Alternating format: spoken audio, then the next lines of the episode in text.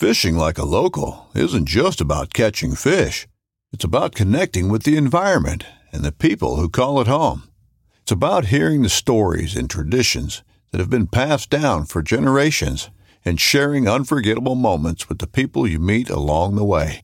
Fishing like a local is having an experience that stays with you forever. And with Fishing Booker, you can experience it too, no matter where you are. Discover your next adventure on Fishing Booker. This upcoming concert season will be all about the boots, and Tecovas is your stop for the best in Western style. Tecovas has seasonal and limited edition offerings this spring and summer, including men's and women's boots, apparel, hats, bags, and more. All Tecovas boots are made by hand in a time honored tradition with timeless styles that are always on trend. And Tecovas has first wear comfort with little to no break in period. It's hard to find this level of comfort paired with this level of style. Stop by your local Tecovas store, have a complimentary drink or two, that's WCB style, and shop new styles. The smell of fresh leather and friendly staff are at your service. Many stores even have leather custom branding to make your boots truly personalized. And with regular live music and events, there's no in store experience like it.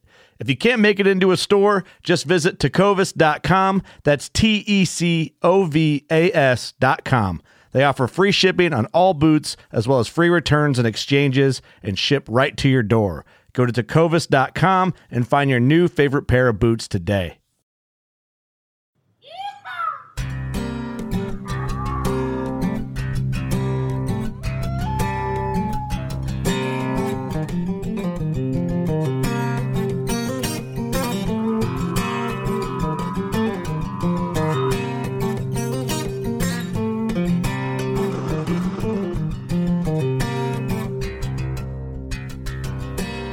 Guys, and welcome to another episode of the Chasing Tales Outdoor Podcast brought to you by Wild Edge Inc. If this is the first time you're listening to us, thank you for joining us. My name is Walter, and I'm your co-host on all these shows. And on this show, we do things a little differently, where we we just talk to people from all over the country, all over the world, from North America all the way to Africa.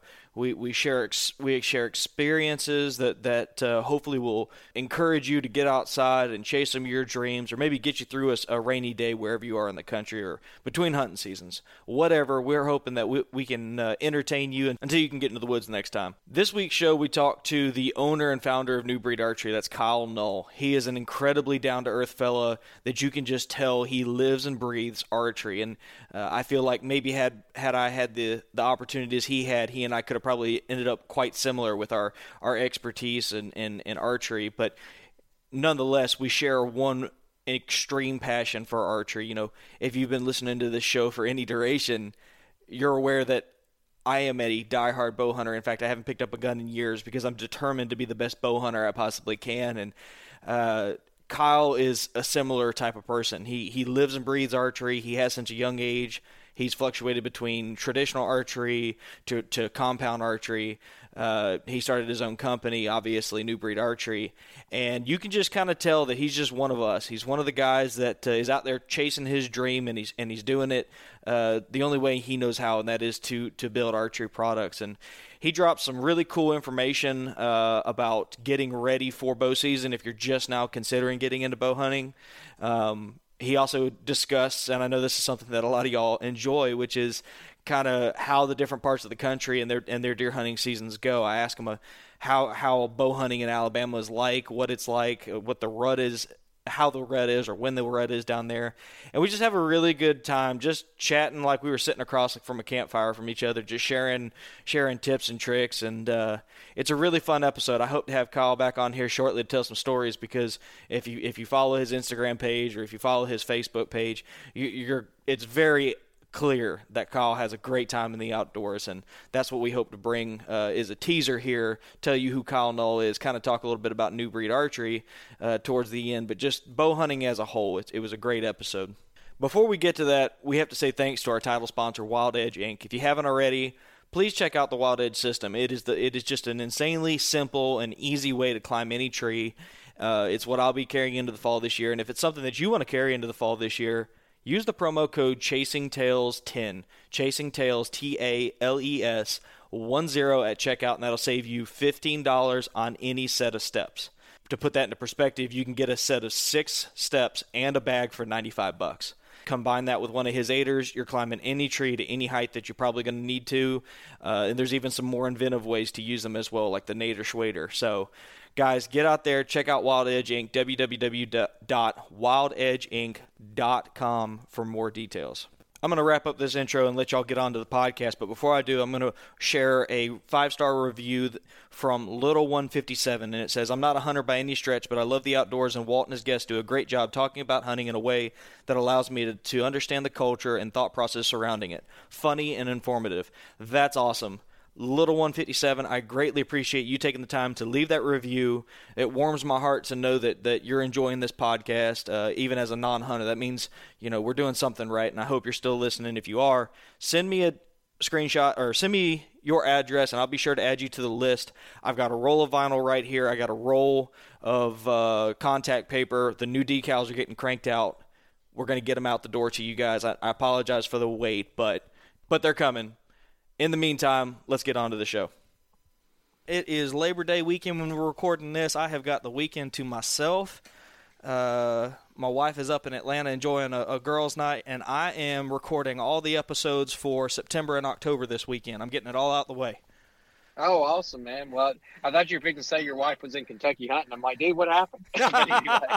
anyway, no, no. anyway, yeah, I, I wish, but that's not the case, man. That's uh, there you go. Well, I get it, man. It, uh, those are always the fun weekends. You sort of get time to prep up. Like sounds like you're doing some recordings, and you also get to prep all your hunting gear. So. Oh yeah, absolutely. I got some some new camo in. I get to play with, and I'm gonna get some scouting done every morning before uh, before I, I get some yard work and other things around the house. So it's just nice to kind of have that little reset right before the season starts. Oh yeah, for sure. That's for sure. Well, well, dude, I am certain that there are at least a couple of my listeners who do not know who you are why don't you give everybody kind of the cliff notes as to who Kyle Knoll is? All right. Well, yeah, I'll definitely give you the the uh, short version. I'm that's about the best I can say. I can't make it long, but uh, my name is Kyle Knoll. I'm the president and founder of New Breed Archery. We're an archery manufacturing company. We build uh, all our bows right here in the U.S. And we are in the great state of Alabama, right, uh, right in the middle of it, actually, and just above Birmingham in Fultondale, Alabama. So uh, we're we're not a I don't like to say we're small, but I don't like to say we're large either. We're just a good little custom sized compound company that likes we like what we do. We all hunt and shoot archery and uh, decided to make some bows. So it's worked out pretty well. I actually started in my garage. So some of some of them that do know me know that it actually started as a side project. So uh, anyway, it's grown from there, and now it's my full time job and. Uh, you know, I thank God every day that He lets me go out and um, be able to do what I love to do. I, apparently, archery is my calling somewhere in there. So I'm very excited about that. And I'm an avid bow hunter, have been for uh, many years. Uh, I'm 45 this year, and I killed my first deer with a bow. It was actually with a recurve when I was 14. So uh, I got hooked ever since. Now, don't get me wrong, I used a gun uh, on and off through that through there for a little bit, but somewhere in about my early 20s, I said, this is it. I'm bow hunting only. And I'm not saying I don't pick up a gun, but uh, in fact, my wife, uh, we've been married a pretty good while now. And she's, somebody said something the other day and uh, she said, I don't think I've ever seen you kill a deer with a gun. So that I'll tell you, that I'll tell you where we're at. So, so anyway, that's awesome, but, uh, dude. Yeah. So that gives you a little background to who I am. And I'm a native Alabamian. Um, I've lived here. Uh, I wouldn't say all my life. I've moved around a little bit, but I've stayed Southern, so I'm definitely a Southern boy for sure. So, well, that's awesome. That'll speak to the roots of of a, a large group of our listeners. Oh yeah, awesome. Yeah, I, you know, I we are uh, the heart of Dixie, right? So that's it, anyway, right here. so it, it's kind of cool. I didn't know this, but you you cut your teeth in traditional archery. Is that how you started? I did. Uh, very fortunate. I grew up on a small farm uh, in Gallion, Alabama, which is near Demopolis, Alabama. Some of the folks that are in Alabama will know this, but that's the Black Belt section. And uh, I was very fortunate. My it was a family farm. Uh, I think I'm third or fourth generation in in the farming. Uh, now it was sort of going. The farming was going out about the time I got old enough to probably really be worked hard. I sort of thought it was cool there for a while. You know, probably about the time it was fixing to turn into real work. Uh, my grandparents had done something different, and my parents uh, had decided that we weren't. We lived on the farm up until I graduated high school, so we stayed there. We just moved from dairy farming to soybeans and wheat. So I guess I we still were a farm, just a different kind of farm by the time I got to the really working stuff. But my dad was a very hard worker, uh, farm child. I've got he had five uh, brothers and sisters, so you know, big family, big farm family, and uh, we lived on the farm. And he worked through that and went to college. And anyway, he taught me all the trade. Though we had several acres and was able to do a lot of hunting and.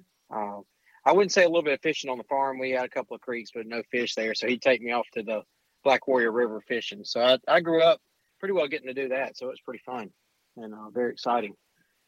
That's awesome. It's funny yeah. how just how many people. I think you have to. I think now less so, but so many people my age and, and a little bit older uh, cut our teeth with traditional archery. Yep. And, and you know jumped into compound from uh, from that point. Um, I had a, a bear takedown that I saved up for about a summer mowing grass, and uh, cut my teeth with that recurve for about uh, about two seasons. And I didn't have any real good mentor, and I was never consistent, and it became a, a discouraging thing for me. But uh, I went to compound, and uh, my my deer hunting mentor wasn't. I'm sorry, my my archery mentor wasn't a, uh, a hunter per se. He was just a built, you know, built cedar cedar arrows and, and flung them down range. But by the time I met him, he kind of had. I wouldn't say that he had lost the passion for it, but he was older and he was kind of ailing, and, and he talked about it a lot. But it wasn't somebody I, I didn't ever uh, get any coaching from. I've got his his recurve here in the corner. I'm looking at it, and I've always wanted to get back into it. And starting this year, I've slowly started to acquire some of the little things that I need. It's not much, but started to acquire some of the things that I need uh, to get back into traditional archery. And I think next summer I'm gonna start to dabble in that again, and I imagine it won't be long before it consumes me.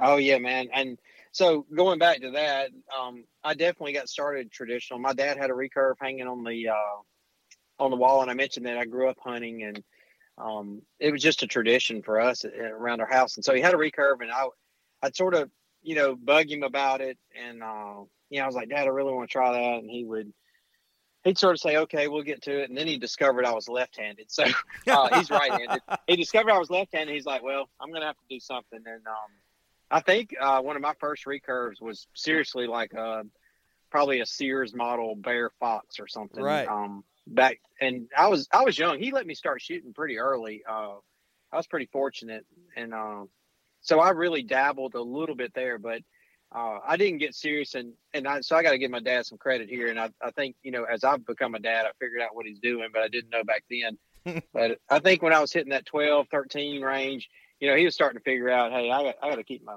kid at home, you know, and keep keep keep him clean, you know, and, and keep things going. And so what um what he did was when I started asking about that recurve some more, he got into it pretty quick again, and so uh, he went out and got me a, a little bit better recurve and I started shooting it. I think it was a bear takedown at that time. And uh, I was determined we were going to kill a deer. And uh, he was determined for me. Um, I give him fair credit, but most of the hunting I had done up until that point had been uh, really gun hunting and sort of the traditional Alabama style of deer drives. And so we would go sit on on stakes and basically uh, or stands, I should say. We'd go stand there and you know, we'd have deer pushed to us and we'd shoot one with a shotgun and then we'd go clean it and we'd have breakfast, you know. So that was sort of, and he didn't know. I mean, bow hunting, we had no clue. Um, only some stuff I'd read. And so the first deer I ever shot with a, with a recurve, he literally said, okay, go down there to stand number two. And uh, so this is sort of funny. He took old car tags and would cut them up because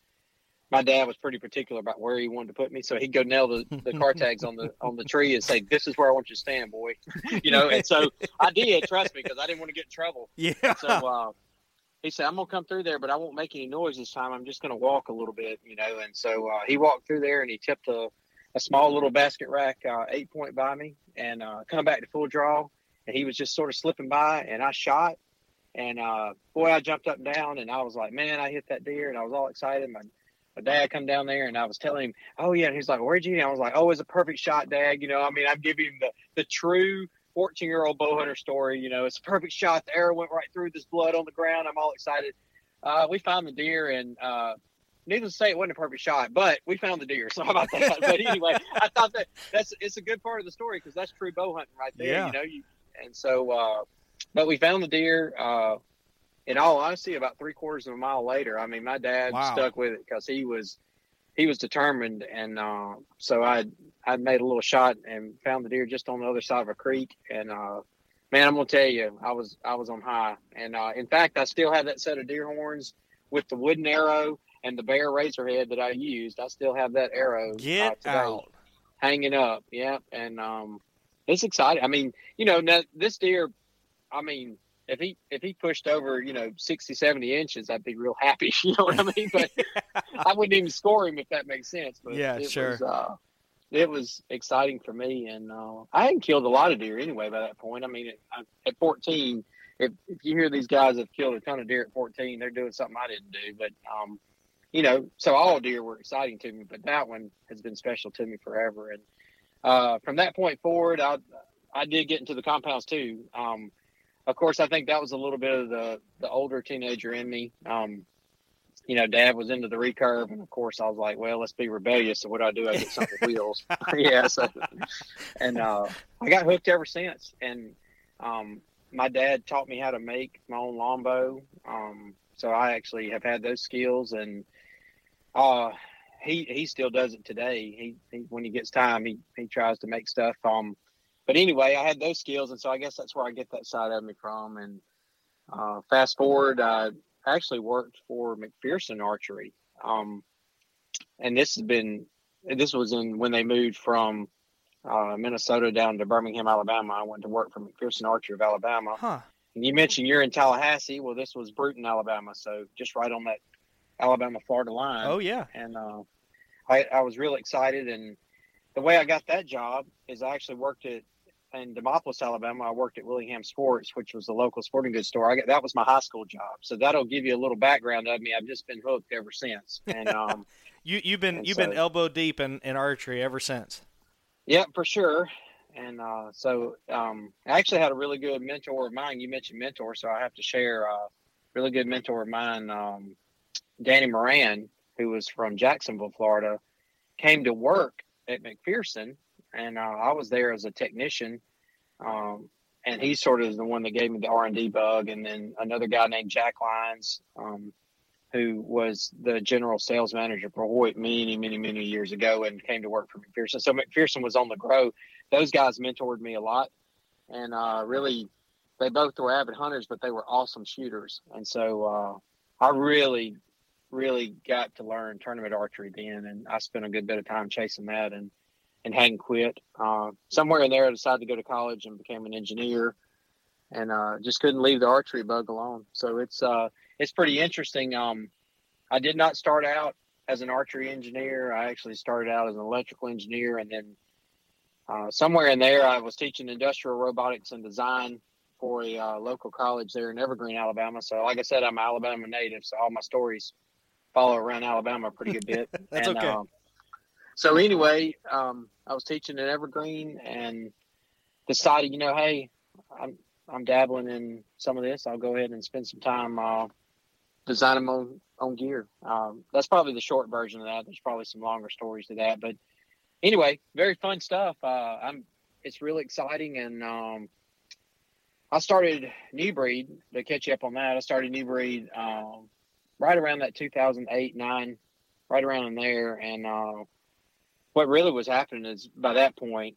I was Frankenstein and bows. I was putting bows together. I was, you know, anything I could possibly. I was into the archery, and I'm still into it. But I was really into it, and then I just, in total engineering style, wiped the table clean and said, "Okay, I'm just gonna start over," and uh, started designing my own bow. And I was actually helping another company a little bit, and then they decided to switch or sell themselves and owners, and I didn't want to carry on with the new owners, and so uh, thought, man, I've gone so far, I'm just gonna make my own. And so for the first uh, couple of years, I'd say two or three, um, New Breed was in my garage, and it was my after work job. And so I would go and do it. And then I had a couple of, um, it grew in about six months period. It grew like way outside of that. I was like, oh no. So for those couple of years, it sort of was in my garage there, and then it moved into. We had a building that had a couple employees, but I was still working. And then right around 2013, um, I pulled the trigger and said, you know, I got to choose between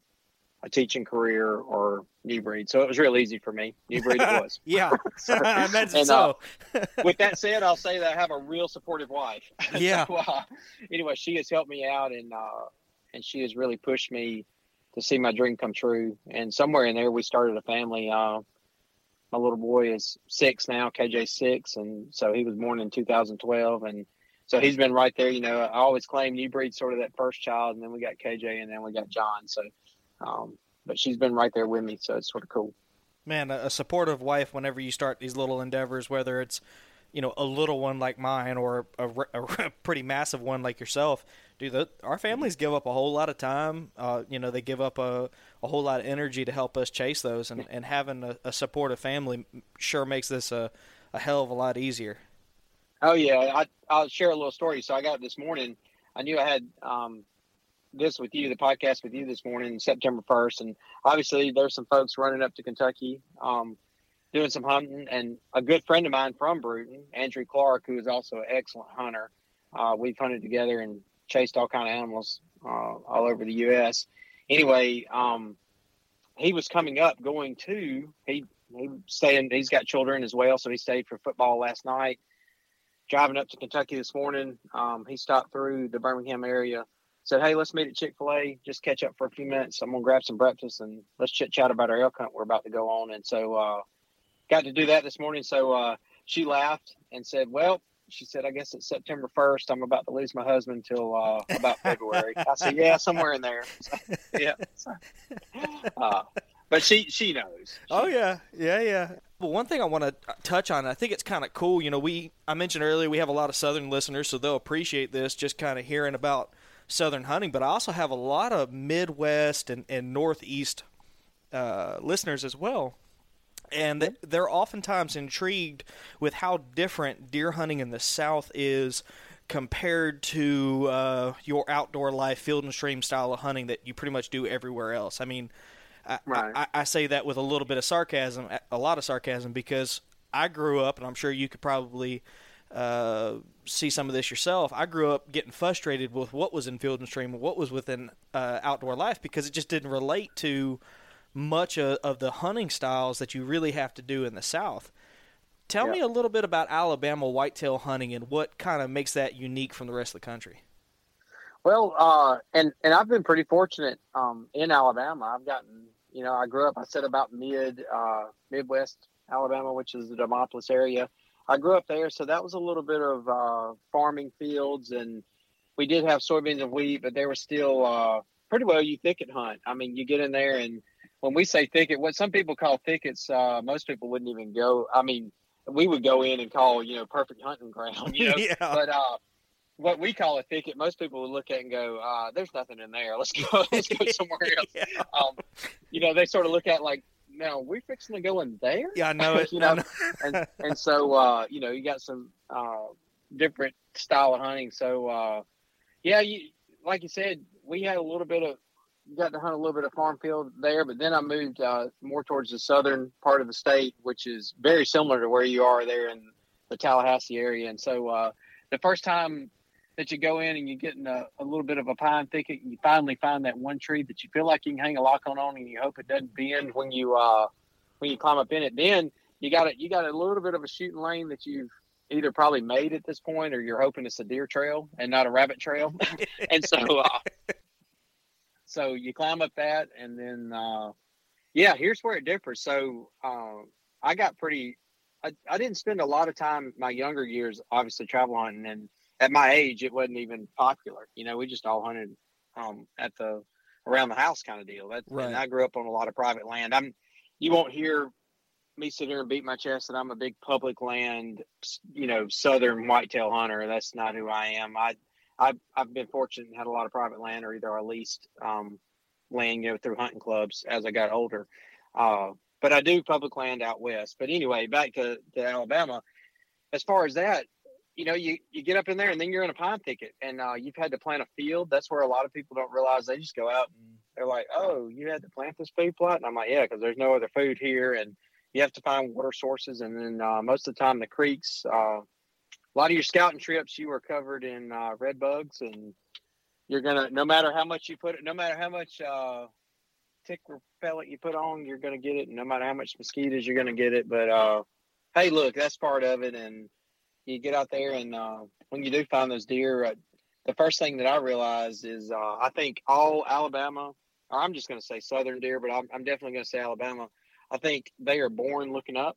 Oh yeah, um, yeah, because I've I've been there before, and I'm like, you know, I think I think I'm just going to shift my weight just a little bit so I can get this shot, and then all of a sudden it's like boom, laser beams. They're on you. They're looking at you. Where uh, I've pretty well been eating a granola bar and had a you know large whitetail buck under me in in Illinois. Basically, just keep walking like, oh, Yeah. I think some of the granola fell out of my mouth and hit me on the head. And he's like, oh, that must be a squirrel, and keep going. I don't know. But I jokingly say that all deer are tough, but it, it is a lot different. Um, they have noses that are incredible. Uh, hunting the wind is is very important here, and um, you know, being scent free is is pretty important. Which I'm not saying. I mean, all hunting is that. Don't Sure, get me wrong. So sure. I don't want to make it out like we're some kind of heroes because we're we're doing all this. It's just you know we do have to hunt in a little bit uh, hotter conditions as well. So our state doesn't cool off. Uh, now there is some cool places in Alabama, so I'll, I'll share this. You know, as we mentioned the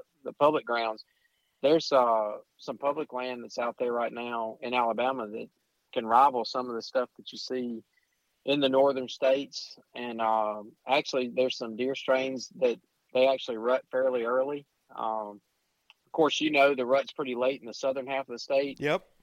In the middle to northern half of the state, it's in the December area. You know, so it's pretty neat to that you can actually hunt two ruts if you live in Alabama. So uh, Isn't that awesome? you know, yeah, and I think it's cool. I mean, I think if you're really a serious deer hunter, you can you can pull that off.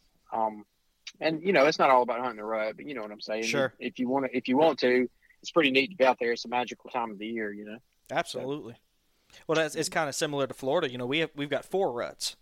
Um, oh yeah, and, and in and within those areas, and all of my listeners said this before. In within those areas, you've got pockets where it's totally different. It might be an October rut, and then for this, you know, chunk around Orlando, it might be a December rut. You know, it's it's really uh, dynamic.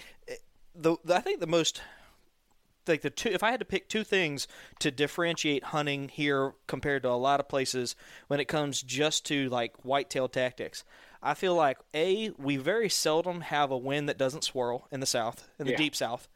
Um, you know, the whole idea of, of like a, a constant wind that's that normally means that the weather's so bad that you can't hunt. Um, and then my my dad always used to tell me he's like aim small, miss small, and aim low while you're at it because these Yeah. deer are so jumpy. I mean, it's just with especially with a bow. He, you know, I, I'll never forget shooting the first time, and you would have thought you shot like seven feet above the deer because it went from standing parallel to to belly on the ground before the arrow even you know got there. Yep. Is it the same I way in totally Alabama? Agree. Oh yeah, I totally agree. Um, you know they they flinch at. I mean, I, I jokingly say it, but you know, a bird moves wrong and they flinch, and uh, you know the the animals are a little smaller too compared to the the Midwest type hunting. Um, they're just smaller because of where they're located, and so you know now you, you do have a smaller target, and then uh, you were talking about aiming low. I a lot of guys that I hunt with in the in the Midwest states, you know, they always pick on me a little bit. They're like, "Man, you're always shooting for the heart. I mean, can you just are you?" And I'm like, "Well, it wasn't like I meant to. I just know to aim there because I know they're probably Exactly. because it's just built in me. Um, and so I get lucky and get a couple of those nice shots like that. But uh, yeah, there's been some video uh, over time. Of course, I didn't know it when I was younger. Um, but over time, we video stuff, and it is amazing. You can make the quietest bow. You can get the quietest arrows. You can, and it's amazing um, how much a deer can move in such a short distance. I mean, 30 yards, 30 yards is is a pretty challenging shot as quick as a deer can move. I mean, I've I've seen them do some crazy stuff, and uh, you know, so it's sort of amazing. So I try to get those close shots, especially here where I'm not. I, you know, I will take a little bit longer shot in the Midwest because they're not as flinchy, you know, or jumpy, I should say. Well, But, and, they, uh, and they do jump at birds. I've I've had squirrels like jump from limb, excuse me, from limb to limb, and had the deer like think that you know you might as well have been walking up behind that deer for the way it acted. Oh yeah, You know. Yeah, and uh, well, they're even alert of each other. A, Oh, yeah. a little bit. Where I've noticed that um, the more I've ventured out hunting, it seems like another deer walks in the field. It's just like the other deer flicking their tails. But here, you know, the first thing that happens is, you know, they're sort of like they sort of crouch down like they've seen a coyote or something. You Sure. know, like what? Like here comes something. I'm not sure what it is. Let me. Oh, okay, it's a deer. I'm okay. Yep. I can keep eating. You know, and uh, Yep. so, and that's that's another thing too. Um, you know, obviously, you are hunting food sources that most of the time you're you're making, uh, especially in the southern parts of it. I'm not saying there's not natural white oaks and stuff that you can hunt. Okay, um, so I don't want to make it sound like there's not any natural food. There's plenty. In fact, that's another thing too that's very hard uh, in the southern area that I.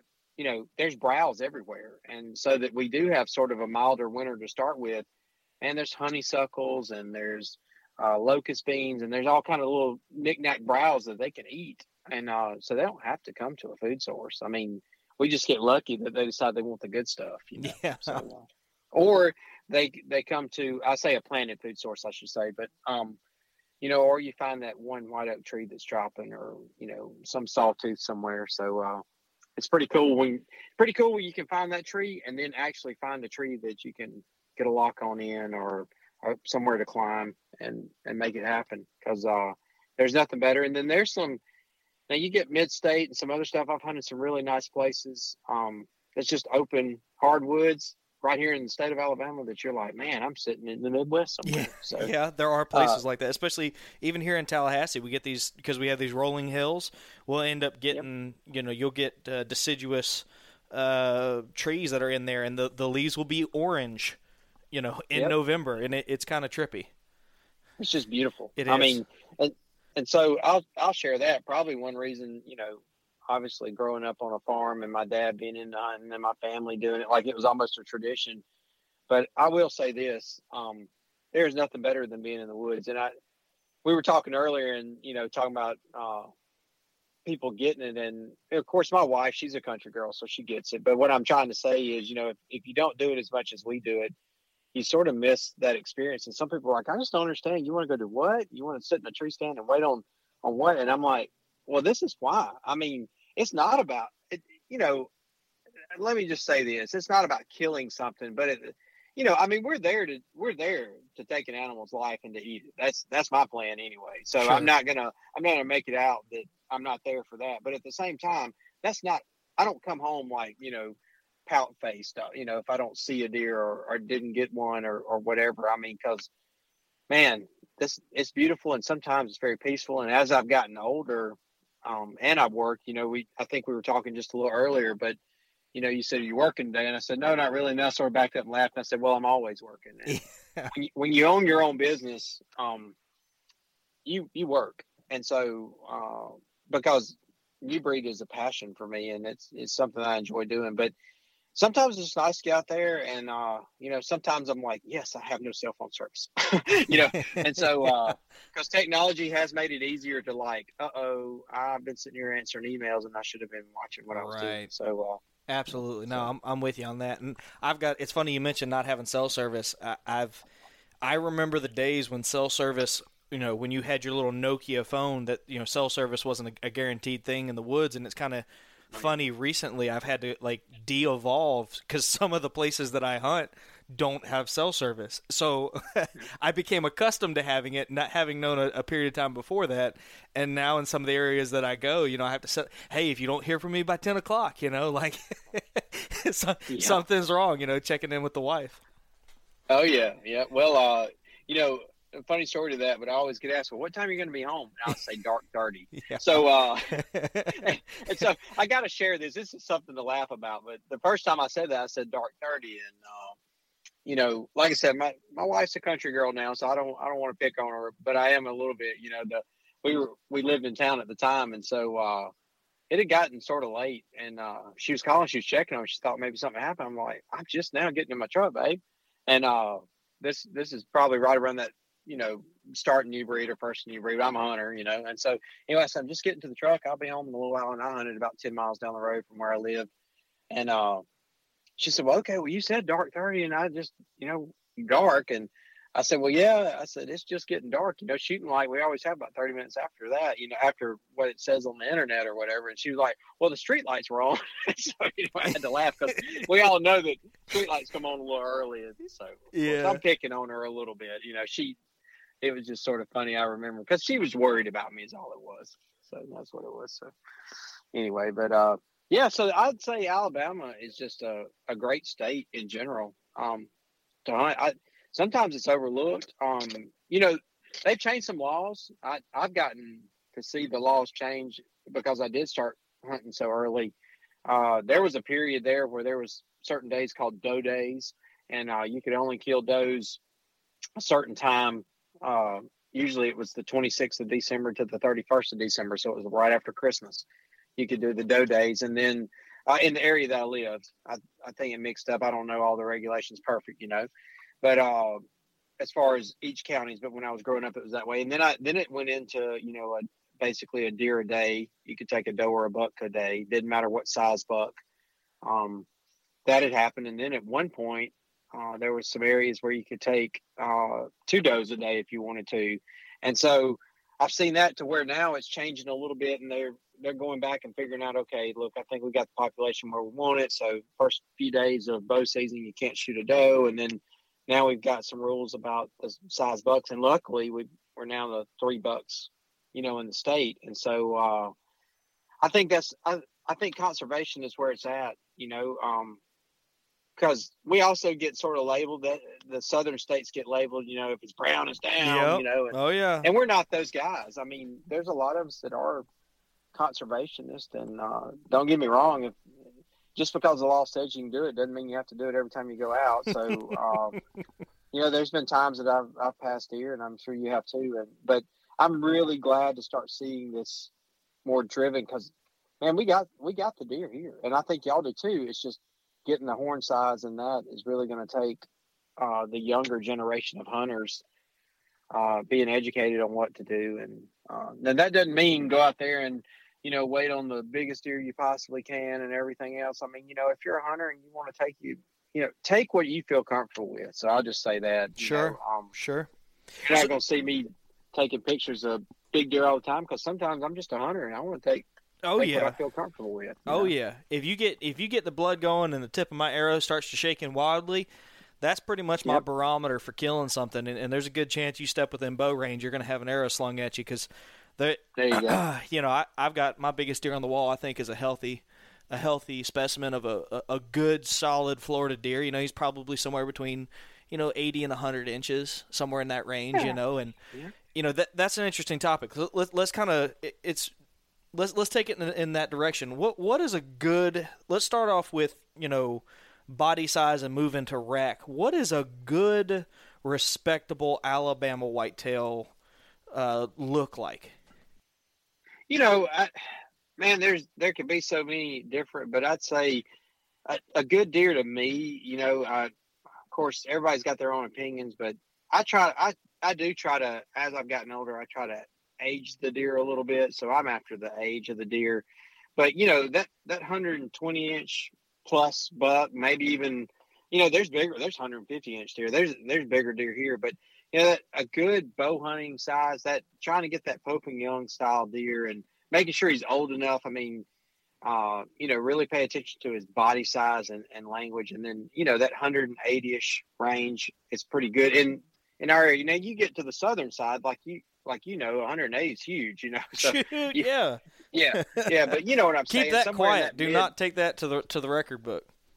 Yeah. So, you know, no, no, I mean, oh, weight wise. I'm sorry. Oh, oh, oh, Yeah, wait, got wait, you, yeah. I'm talking about poundage. Yeah, Yeah, got you. sorry.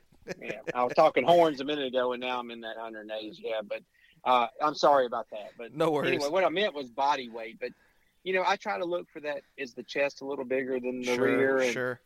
you know, I'm not going to give you some great school, and I read it out of a book. I just, I did. That's the little things I pay attention to. Do, is there no short? You know, Sure. I mean, the little things that we try to do. Is there, is there horns past their ears? I always try to look for that. You know, Um, sure.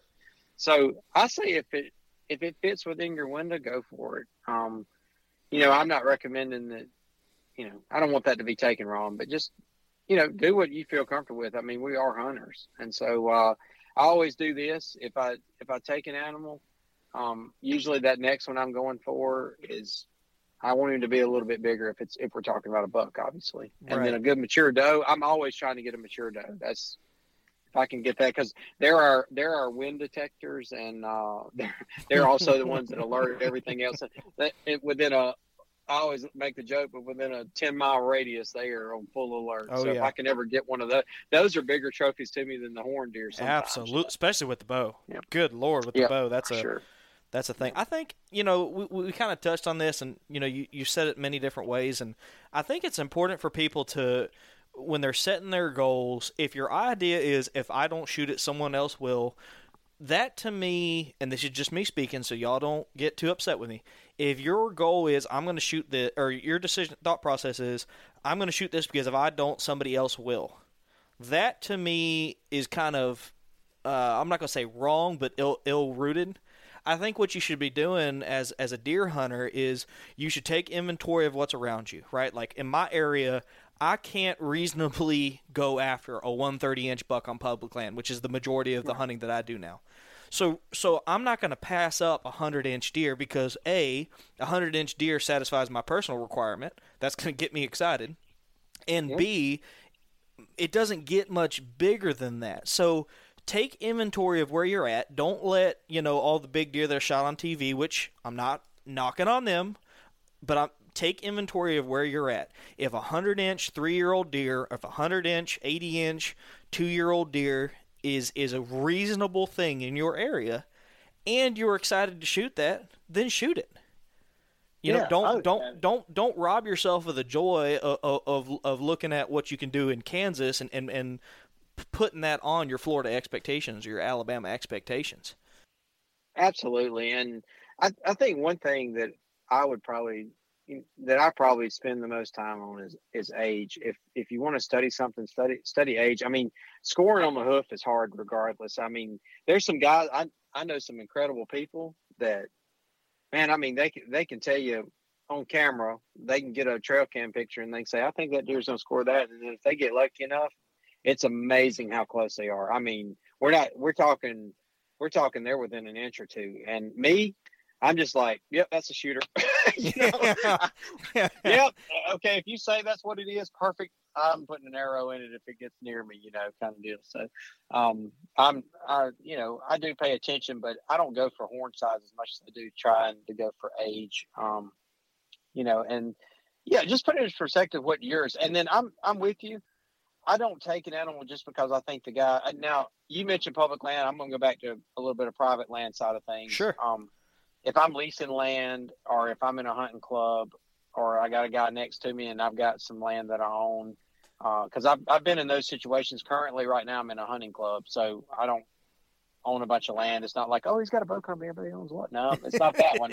uh, trust me, uh, I'm a working class bow manufacturer. I'm with you, man. so anyway, um, so I, I'm in a hunting club, and uh, you know, if the guy, if I pass a deer, and even someone in the club or someone in the adjoining club kills that deer, and they like show a picture of it, the first thing I am is if if they are jacked up. I mean, I'm talking about like flipped out. This is the coolest thing that's ever happened. I I am totally happy for them because that's Mhm. if I if I passed it because I felt like it was something that I didn't want to personally take, I just created so or I didn't create, I guess I shouldn't say it that way, but that that animal created somebody else's joy that I would have just been like, well, maybe I should just take it because, you know, no, Sure. I'm glad somebody else got the buzz off of it, that they they really comes along with this. And I don't want to make it sound like we're saying deer hunting, killing things is a buzz, but you understand what I'm saying. Oh, it is. It is a buzz. Yeah. Let, let's not let's not sugarcoat it. It is. It's a it's a it's a cathartic connection with our past. That that is what it is. You know, it, it, you're not out there just to get that buzz. There's more things that go into it, sure, but you know, we can't we can't deny that component of who we are though either. I mean, there Right. when when when you shoot a deer and the adrenaline rush is so so solid that you can't climb down out of the tree because you're, you're worried your legs aren't going to work. I mean, how? Yeah. What else are you supposed to call that? oh yeah, that's for sure. I've I've had the whole week. I've had the weak knees before I got to full draw, and I'm like, please. And, you know, it is. It is just weird. don't don't fail me.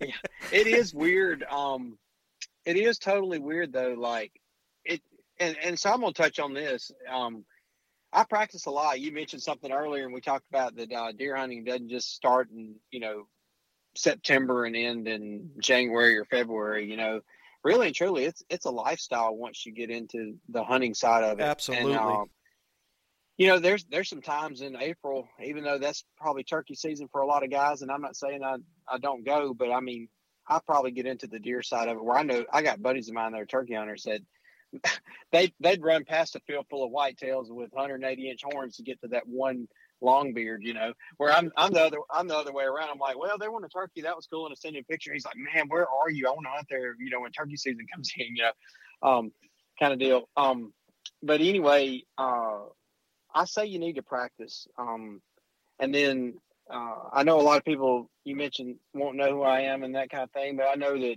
we've kept up through some social media networks. Uh, we've seen each other on some different things, and so there's a lot of times I post stuff. If you go back and look at my posts, they'll be uh, somewhere in July. I was shooting broadheads, you know, or I'll be in.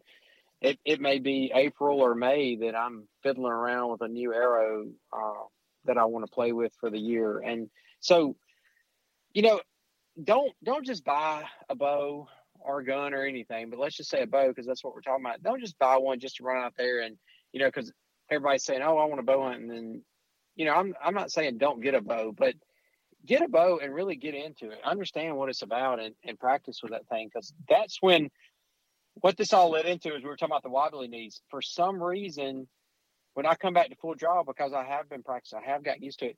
There's some part of my muscle memory and my brain that takes over, and man, I get cool as a cucumber. Now, I'll be honest with you. As soon as I hear that noise, that magical sound that you get when it goes to the lungs or the chest cavity, I can just tell you right now, I I fall to pieces. I mean, I'm doing all I can because if the deer's standing there, you know, if it's taking a couple of hops and it's trying to figure out what happened, I am trying not to let that come out. You know, I'm like pieces stuff because I have I totally lost it at that point. I mean, I'm a train wreck. Oh yeah, I'm a train wreck. So, um, and I get that every time. I and you know, I, I'm not gonna sit here and tell you, I, you know, I got a whole bunch of scores and a bunch of notches on my belt, but I, I've killed some deer. Okay, and so I get it every time. And if I don't get that, and then maybe it's time I just do something else. I don't know because that's it time is, it is cool. You know, yeah, there you go. yeah. Well, it's it's funny, you know, it kind of co- combining different thought process here. I've I I think a lot of people lack good mentors,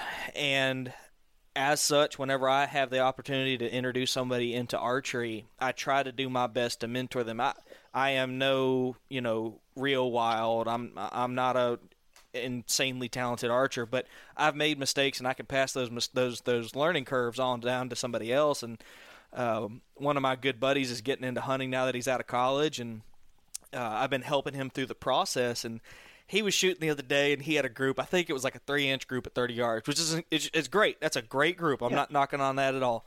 And uh, he's like, I think the furthest I'm going to take a shot on a deer is about 35 yards, 30, 35 yards. I was like, man, you know, take whatever size group you've got and triple it. And that's likely the group that you would have if I could hit you with the adrenaline rush of having a deer at that range.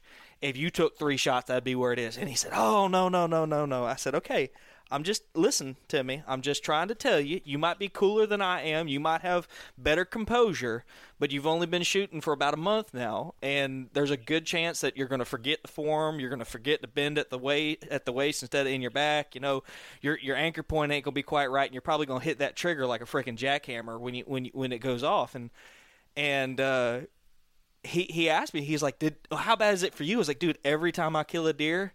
When I was in my climber, I had to sit there for 20, 30 minutes because I was afraid to put any weight on my knees. I mean, that's just the, yeah. the honest to God truth of it. You know, that, that that's just me. And I, I, if I lose that, I'm with you, dude. I'm I'm done. I'm I'm hanging it up, and I'll I'll carve wood or something. I don't know. Oh yeah. Well, you know, shooting at a piece of foam and shooting at a, a living, breathing animal is a totally different ball game. Oh yeah. And, uh, you know, I that's one reason I preach the practice because you know, like you said, there's a lot of factors going on. And in fact, this morning uh, I gotten up and uh, I mentioned Andrew Clark, a good buddy of mine, that he's headed off hunting, and hopefully he's probably he's probably getting there about now, um, getting ready to go. But anyway, my my point of that is, I was up this morning. I, am going on an elk hunt with him uh, coming up in a couple of weeks. We're we're headed out to Colorado again, and we're doing public land out there. But I was up I had some weights and uh, I was walking around. I've, I've got a little acreage around my house there, not not a ton, but enough that I can make a couple of circles. I think four of them equal a mile. And so I'm out there, you know, getting it with the weights in my hands and and walking, and then I go shoot my bow because I want my muscles mm. fatigued. I want um, I just I want to I want to sort of have that even though I can't simulate the adrenaline. I'm trying to simulate what my body's going to be feeling a little bit, that little bit of fatigue, that little bit of rush, that little bit of tiredness that you get from getting jacked up sure. a little bit. So, uh, so I go out and shoot my bow after that. I don't shoot it before. And then uh, another little thing I'll do too is uh, I'll sprint to and from the target if I don't have time to to do that. Maybe in the evenings I come in straight from uh, from work or something. I'll shoot a couple arrows and I sprint to the target, pull the arrow, sprint back, just trying to get my body, even though I may be getting in a deer stand, I'm still trying to get that heart rate elevated right. enough to to try to, you know, simulate at least that feeling a little sure. bit, you know. And so a little bit of shortness of breath kind of feel. So those are the things I do, and I say practice. Um, I, I can't preach that enough. Uh, to shoot your bow, make sure it's where it is. You know, um, I so I, the backstory of me too, I'll, I'll, share this. I actually had my own archery shop for a little while as well. I, that's how I got myself through college. Um, I had a small archery shop. So if you're listening to this, you can hear my history starts out archery, archery, archery. but anyway, um, it's just who I. It, it's part of me. And so anyway, I had a little small pro shop, and um, anyway, I would have people come in literally and it's tough. I I will have to admit that because it was sort of paying the bills, you know. But it's tough. A guy comes in a couple of nights or the night before, and uh, he's dusted off his bow and he's wanting his string checked, and he's basically going out there and you know you got bags set out back of your little range there, and he's got his truck lights on. He's shooting a couple because he's going the next morning. You're just thinking, you know, and you know you don't know what to say because you don't know everybody's situation. I mean, I'm glad they're going hunting, so don't get me wrong, but at the same time, you're like, man, I wish they'd put a little time into that. You know, they're probably busy. Most of those guys wasn't doing it because they were lazy. They were doing it because they were busy and just didn't have time, you know. And and so uh, we encourage it. But I I'm going to say this: any chance you get a few minutes, I think you mentioned you had the house to yourself, so I'm sure you'll be out cleaning a couple of areas. You know, just even if it's one or two. And so I'll even share this little tip that I do um, a lot because I I stay I stay running pretty good bit. I'm trying to run a company. I'm trying to hunt. I got a small family, whole nine yards. I will walk out sometimes just before I leave. Uh, I've got my bow by the front door, and just before I leave, I run out and I'll go take a one. I call it a cold shot, you know, uh, from the rifle world. But I go and take that one shot, and I leave it alone. I mean, if it hit where I want it to, awesome. I'm I'm probably you know driving down the road going to work, high five myself on the side of my head a little bit. But if it doesn't, I got to be honest with you. I'm probably working on it. Um, I'm probably working on it mentally. What, what went, what? And I hear this a lot too. You know, everybody's like, oh, I got, you know, it's equipment, it's this, is that. Man, look, equipment's awesome, but unless you're, you are the machine, that equipment can outperform you most of the time. So that's where the practice comes in. Become that machine, you know. And so uh, I do that one one shot cold deal, and then usually I come in the evenings and do it. Um, I try to get the evening. It, it'll be super dark almost, and it's like, man, I don't know if I can see my pin or not. And so I just back out as far as I can see. You know, it's like sixty yards, and I go and fling that arrow, and then uh, I sometimes I post that stuff, and I get people, I get private messages. Man, I hope you don't shoot deer that far. Da da da. And I really don't. So my goal is I want them twenty yards and in. If you want to know the truth, Dag, I want right. them twenty yep.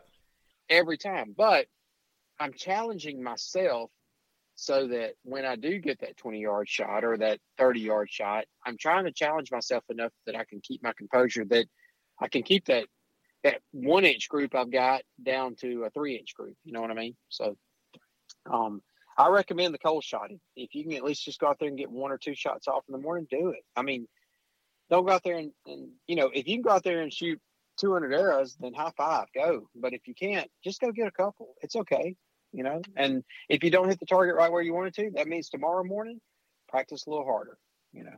Man, and I'm gonna I'm gonna push back a little bit. I think that we are busy. I think the vast majority, ninety nine point nine nine nine percent of hunters, have the time to go shoot three arrows almost every day. I mean, I, yeah. you might have to change your schedule up a little bit, but it takes so little time. I'm talking at 20 yards. I'm talking blind bale. It is, you know, I told a guy the other day, he's like, "Well, I leave I leave work before the sun comes up, and I come home before the sun goes down." Awesome, I hear you. Now go put yourself a foam, uh, uh, uh, a bag target in your garage and shoot three times, so that on the weekend your your, your muscle form is there, your anchor point still stay, f- feels familiar, and you can work on your back tension, you can work on your release, you can work on a bunch of little things, not worried about what you're hitting. And then I'll hear the thing of, "Oh, well, I'm not comfortable drawing it inside the house." I was like, "But well, if you're not comfortable controlling your bow inside a house, but you're willing to go out there and shoot shoot a deer, you're not ready." Yeah, you're, you're, yeah, you're, you're not there and and it takes I've timed myself from the time it takes me to walk from my bedroom into my office, grab my bow, go into my garage, comfortably shoot three shots, and put the bow back. It takes me four minutes and forty nine seconds. Yeah, well, there you go. I, yeah, I, there you go. Because somebody called me out, it's like I don't have time, and I, I sat there and hit record, dude. I walked out to my garage, I shot those three shots, and I sat back down. It is not that hard for you to get some form of practice in darn near every day. Yep, I I'm with you. So I'll I'll jump on that bandwagon if, if it's too dark before you shoot blind bale somehow or another. Even yeah. if it's just even if you're not comfortable in your house, I'll throw us out there. Just put it right outside your right outside by a light and just blind bale right there, man. Whatever you got to do, um, just enough to know you're on there. Um, it will teach you all kind of stuff. Absolutely, blind, blind bale is is pretty amazing, and so. uh a lot of people think, man, I wouldn't do that. That's just why do you do that because you you can work on everything. You're not working on your sight playing. You're not working on anything else. You're strictly working on your anchor point, your form, and your release. And uh, so I'm I'm gonna say go do it. And yeah, the five minutes of you know I probably I probably take five extra minutes trying to make a cup of coffee. Maybe I'll just skip coffee and go shoot my bow. That sounds like a plan. so so so I've had you on the phone now for, for a good little while, and, and there were there were two main topics I wanted to hit with you left. So let's let's rapid fire hit one of uh, both of them if you don't mind. So the first is, you know, we kind of touched on this before we started talking. We found ourselves there naturally. There's a lot of people, for better for worse, for whatever reason, that are just now getting into archery. They're just now getting into bow hunting. It is September 1st. They've only got a few weeks to rep- to prepare. What like, three tips would you give someone who is just literally breaking ground into bow hunting that that might make the difference uh, for them this upcoming season? Okay, well, good. Let's just say that you went and bought a bow today. Today is Saturday, September first, and one of your buddies has been shooting his bow, and you're like, "I'm gonna pull the trigger today." The very first thing you need to do is once you go and get the bow and get it set up right for you, um, the very first thing I would say is definitely start with that practice. Don't don't go out there and just fling arrows to fling arrows. Make that perfect practice. You know, perfect practice makes good. And so go out there and really put your shot processes down. Um, the next thing that I would do is get familiar with what your body, the changes that it's going to make. Uh, so, you know, make sure you're getting those muscles built in. Don't overbow yourself. I, I don't know I think I actually said that out loud, like I was looking at you or something. But anyway, um, don't overbow yourself. You don't need crazy amounts of. If your buddy's shooting seventy pounds and he's been bow hunting since he was ten, then awesome. Uh, but go get a bow that fits you, that you can come to full draw comfortably, and you're not like putting it down after five shots, going that hurts. But you're not trying to tell anybody. You know, don't overbow yourself. Um, get a get a good quality bow that is designed with the right and don't chase the speed freaks and all that. Don't try to get too much speed and kinetic energy. Just go with some stuff that works, you know. Um try to make it work out to where you're basically getting a bow that you can handle. Um don't I, I see people do this a lot of times, but they run out and they they're trying to get what somebody else has, and it's just because that guy's been doing it for so long. I get that. Okay, I, you know, some people see some stuff I have and they want what I've got, and I'm like, hey, look, let me explain why I do this first before you buy a single pin mover or you buy a, a moving sight with three pins. So that would be the first couple of things. The other thing is shoot your broadheads. I think I said that loud enough. Um, so anyway, go shoot a broadhead. Go get a broadhead target. Don't just think you can screw the tip of the arrow on there and go with it. There is so much stuff happening when you screw on a broadhead. And some people are, oh, I shoot mechanical. It's cool. Yep, that's fine. The length of that broadhead can change the dynamic of your arrow. And so go shoot one. Just, you don't have to, don't go waste, you know, don't go buy three packs of broadheads so you can have two to hunt with. You know, get the one broadhead, go practice with it. Just make sure you're on at your comfortable hunting distance. That's another thing figure out your comfortable hunting distance. If you just bought this bow today, your comfortable hunting distance should be about 25 yards. I, about in a month's time, I would say with the equipment and stuff that's out there, go 25 yards. Now, yeah, you can go out there probably in your yard within the next 15 days and probably shooting Skoal can. You know, now that yep. now you know I'm from Alabama, Skoal can size groups. you know, you can shoot Skoal can size groups at 60 yards. Um, you probably can do that. This the equipment that's made today and uh, is is awesome. But you never being in a bow hunting situation, you may have killed a deer with a rifle or whatever else, but not being in a bow hunting situation, shorten your distance. That's what bow hunting is all about anyway, is trying to get them closer. I I always say this, even though I started at a young age, I really the more the most hunting experience I've had and the more I've learned about the animal I'm hunting has been while I'm bow hunting. So because you're going to get them close, you got to wait for them to get there so you can watch all their activity. It's pretty neat you know. I think and it makes so, you a better uh, hunter because you end up learning about deer a whole lot more than you did before. That's just my, my personal opinion. For sure. And uh, I'm, I mean, now listen, I'm a manufacturer. Obviously, I have to be a salesman too, but don't don't overgear yourself. Get get some good working equipment that you feel confident in. I'm I'm going to push you towards my bow because I know it's handcrafted. I know it's made correctly. It comes from a true bow hunter. Um, so I mean, if I didn't push it towards me, I, I wouldn't be who I am. But what I'm trying to say is, you know, get you a good get you a good bow, get you a good sight, get you a good stabilizer, get you you know some good arrows and a release, and and just go have a good time. Um, the the gear part of it gets fun as the years go on, you know, and then you can start tinkering around. So uh, just have a good time with it. I I don't know any other way. And I'm gonna share the last thing that we both mentioned before if you're just getting started today and you've been listening to these podcasts and you've got a couple of buddies that are into it, but you're not sure, go get you a mentor. Get you somebody. Even, and I'm going to share this with you. I got a guy that works with me right now. Uh, he's in his 20s, and I'm I'm in my 40s. I mentioned I'm mid 40s, right? And so, but he's a he's a public land guy, and I got to be honest with you, I'm probably learning something from him. To, he's in his 20s, and I am learning stuff about public land hunting from him. So it's not like, oh, I got to go find this guy that's been bow hunting for a hundred years. No, find the guy that seems to know what they're doing and they're really doing it, you know, and and work with them, and then you can share your experiences too. I'm not, you know, I don't know if that's coming out right, but I'm just saying your mentor doesn't have to be some guy that's been doing it. He's, he's on the way out.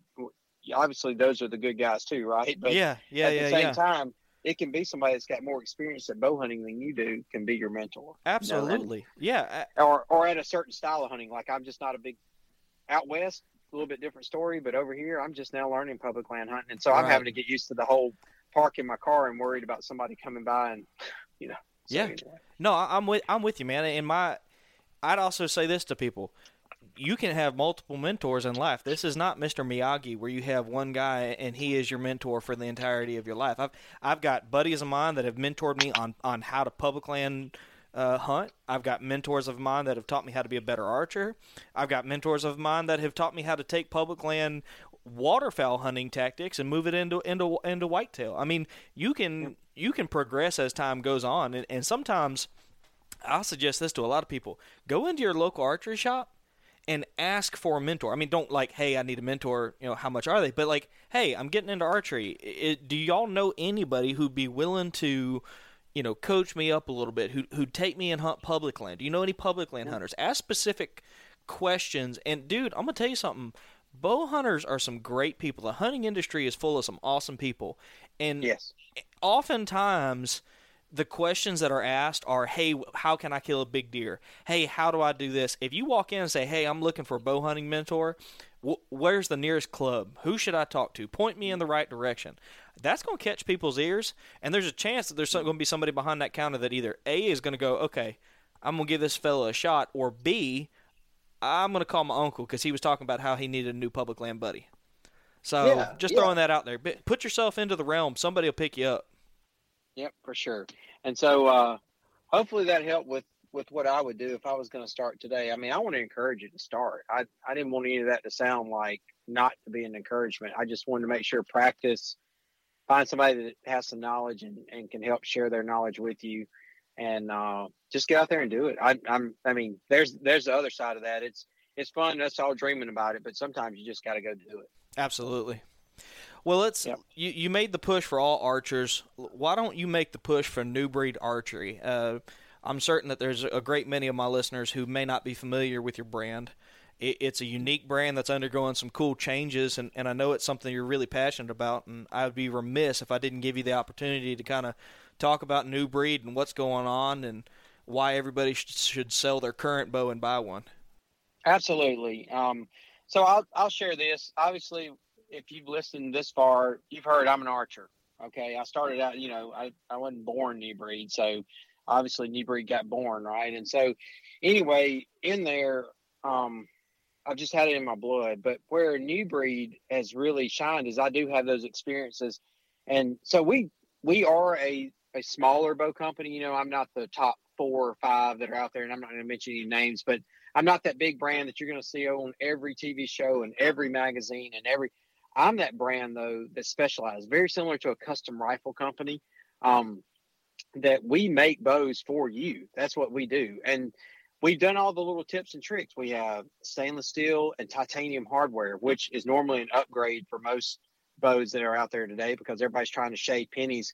Uh, the new term in the industry that's floating around or any industry right now is lean manufacturing. And uh, just look that up. But lean manufacturing means we're going to shave everything, shave everything until we get it down to where, you know, all the pennies look, there's probably a lot of fat in new breed archery, okay? um, but what I mean by that is if if I can spend that dollar to make sure you're getting a better product, then I'm gonna spend that dollar. You know what I mean? Because I want the better product.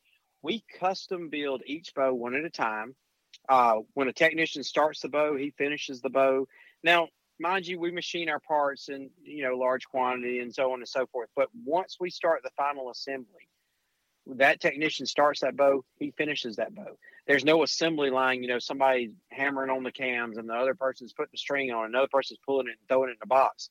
So when you get it out of the box, that bow is time tuned.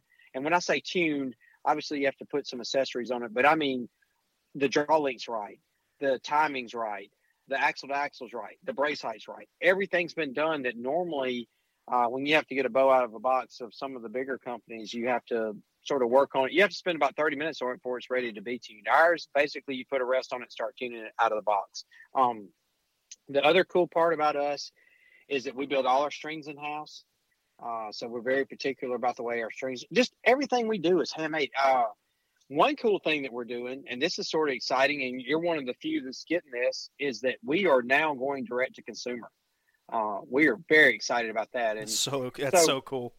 What we're going to do if you start looking at us, we haven't, our website has not officially launched as of today. We're trying to get it done in September.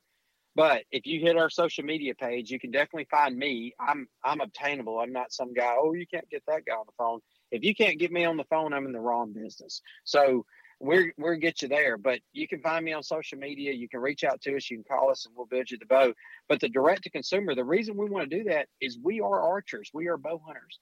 We want to get that bow built for you, which is you know, I hate to say it, but you know, you pick up somewhere and you're basically having to press nine. And you you can hear the pages flipping when you're talking to a customer service agent, you know, and they're trying to answer a question. When some guy calls up and says, you know, I'm getting this left tear and I don't know exactly what to do, I can walk you through how to do it, or one of the technicians can walk you through it pretty easy. And uh, hey, man, I mean, I'm the type guy if if you can't get it done, we'll we'll say we'll send it to us and we'll figure it out for you. I mean, we want we want to be that manufacturer that you feel like we're in your court when you go out in the woods. So uh, I hope that sums up who we are. The other the other thing is we make a couple of neat models. Um, the other cool part about our direct to consumer that I'm really excited about is we can offer it at a fair price. Uh, you know, I'm never going to use the word cheap because we are definitely not a cheap product. I'm never going to use the word expensive because I feel like we're a high end product that we sell at a very reasonable price.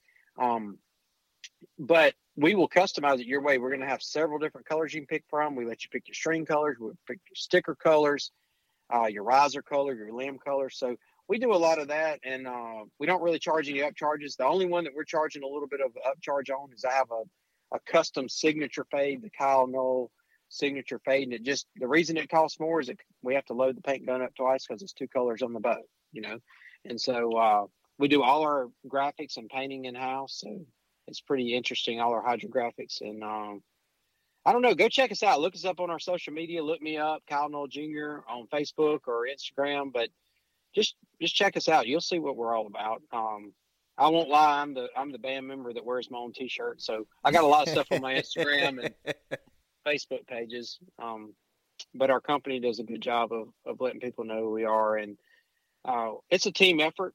We're uh, the size company and the dynamic we are uh, you know, it is a very team effort. And so we want to just make you part of our team too. And we want to be on your team when you're out there hunting or shooting your bow for target archery. Well, and, and so we do make target bows and we make hunting bows, and then we make some combos that sort of fit both markets too. And I, have just got to say that signature series fade is insanely cool. That, oh, cool! Man. It, it it really is. I saw that launch and I was like, I, I, it was cool. I ended up sitting there staring at it and flipping through the different because you, you mentioned that you know you're easily accessible. You know, we're friends on Facebook, and, and you're posting frequently, and it, it's awesome to see y'all working on these bows individually and whatnot. But it is really cool the different customizations that you're consistently cranking out to these different people. Man, the, the, bows have a unique look to themselves, and then you go and throw that custom paint job on there, and it's a it's a pretty sweet looking rig, dude. It looks pretty sick. Well, thank you very much, man. It's it's been a work in progress. In fact, uh, it's funny, but one of my memories popped up, or a friend of mine's memory. I actually had gone to Africa hunting, and uh, that was back. Uh, that's been a little while ago, but uh, it popped up from a few years ago. It, it's actually one of my bigger pictures. I told you I lost weight. It's one of my bigger pictures. But there sits a bow when I was originally starting the fade because it's got the green in the middle and it fades out to the gray and and so on and so forth. So it's funny. I've been perfecting that thing. I've been perfecting the fade that we've got today. I've probably been working on that for several years, and then I've had a couple of people push me in the right direction, say this would look cool, and so we listen to the consumer. Let me just say that about new breed. Um, man, we can't do it all. So if if you tell me something and I don't do it, don't get mad at me. I, but we can't do it all. But we listen to you, especially the ones that are that are are good at what they do archery wise. So we try to listen to you and we incorporate it when we can.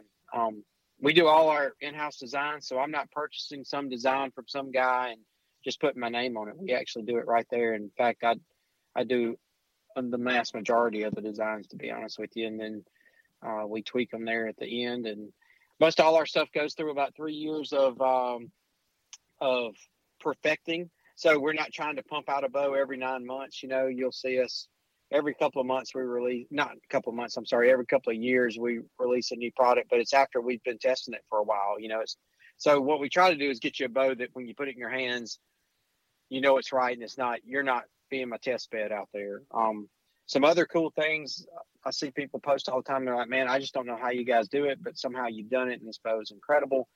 And they're not really directing it at me they're just directing it in general. It, it may be somebody I, I don't personally know and it makes you feel good when you see those kind of statements because it lets me know that I'm doing my job and it lets me know that New Breed is doing their job and we're just, you know, we're making we're making quality products for you guys.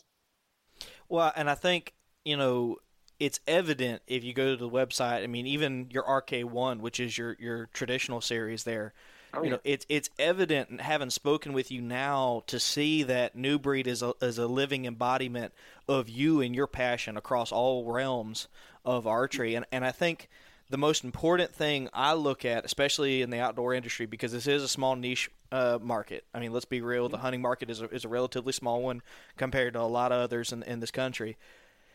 I think the important thing for me is I always look at brands and who they associate themselves with. And if if you look at, you know, I met you through Dave and Byron of the Whitetail Experience, couple of oh, just oh, yeah. outstanding fellas. I mean, I talked to Dave, well, probably not as much as I talked to Byron, but I talked to Byron probably on a weekly basis, and we he is always sharing tips like, hey man, this photo would have looked better because of this, or you know, I learned this about social media engagement numbers, how we can boost them, you know, and an organic. I mean, just constantly pushing uh, each other to grow, and, and to see y'all associate with people like them. That just tells me everything I need to know about your brand, and, and I'd encourage people to, to look at who's associated with each brand. Um, on that note, Byron uh, Byron told me to tell you that uh, his goal this year is to uh, shoot two uh, really big bucks on public land, and in the event that he does, he's expecting a, a Whitetail Experience Signature Series uh, to be launched fall 2019. Ooh, all right. Well, there, there's a go- hey, there's a goal, man. We'll go for it. We'll figure it out. Um, yeah, we'll have to talk to him about that one. Yeah, that sounds that sounds cool. I and I'll share this too. If you look up um, who really is behind the scenes. Uh, yeah, I do a lot of social media, but I got a guy that Josh Combs. He's our he's our social media director, and uh, man, if I don't mention Josh, I'd, I'd be mad at myself. Uh, he's a hunter to start with, but he's also pretty uh, creative dude, and everything that he does creatively evolves in this world. So, I mean, he's not out, you know he wasn't some just you know hey i think i'll take pictures of flowers and now i'll take pictures of animals. He he originally started out like hey we're going to take pictures of animals and we'll figure it out. And he's a bow hunter. And so uh you know that's who you got to get involved with. And and so i've got the right people that are helping me out. And uh there's some other people i could mention. Uh you know the colton watkins is our lead technician. And like i said really really great guy. And he knows a lot about it. Shoots archery. And so we just got a lot of people. Um that's involved in our company. And you know, you mentioned the RK1, so I'll share this. You know, we teamed up with Striker. I did the riser, and they do the limbs. And I always sell myself as this way, so I'm I'm pretty even kill guy. Uh, I was just the Ford Shelby to their their car. I mean, I was just uh, the Shelby to their Ford is what I meant to say. Um, you know, they already had they already had a great bow. I just got to do the aluminum riser, but um, I'll share this. Rick has a ton of knowledge, and uh, he's a great traditional archer, and so that bow has been fun. And one thing I'd like to say about it is I, I've gone to a couple of traditional shoots and like, man, Kyle, the bow shoots good and it's awesome, but you know these wood risers just have soul. Man, if you're listening to this podcast and you're thinking about traditional archery, if you hadn't figured out that RK1, it may be made out of metal, but there's a lot of soul in it. Um, so I like to share that. It's not just some machined out on, you know, some guy programmed it and never touched it. Man, we we've had our hands all over that thing. So uh, just keep that in mind. We might be the we might be the first archery pioneered metal riser uh, soul bow, right? you know, so, That's awesome, so, man. Uh, yeah, we're the first uh, metal riser uh, traditional bow that actually has soul. Is what I like to say. You know. So. Absolutely. Well, Bubba, but, unless, unless, you got any final thoughts, I, I kind of want to cut you loose so you can get back to your family. Yeah, absolutely, man. Listen, I had a great time with you. Um, I appreciate you. Uh, we got to get you in a new breed, so we got to figure all that out, man. So uh, we'll be on. A, we'll be talking about some of that. Um, also, I want to share this. Just listen. If you're listening to this and you've been thinking about bow hunting, just do it. Just go do it. If you're a bow hunter, do it a little bit harder. I I put myself to the test every chance I get, and uh, you know, don't hurt yourself. But at the same time, you know, set some goals. What was it Byron set there? So that's pretty awesome. So uh, you know, I've set some personal goals for myself this year, and and if they come true, then awesome. If they don't, that just means I got to work on a little harder next year, right? That's it. That's it. All right, man. Well, thank you. Guys, if you enjoyed this podcast, and I know you did, hit that subscribe button and don't forget that we're still doing a, a decal giveaway for anybody who does a, a, rating or review. Send me a screenshot and uh, I'll get that decal out to you with the next shipment. Until next time, y'all get outside, go enjoy the outdoors, and have a blast.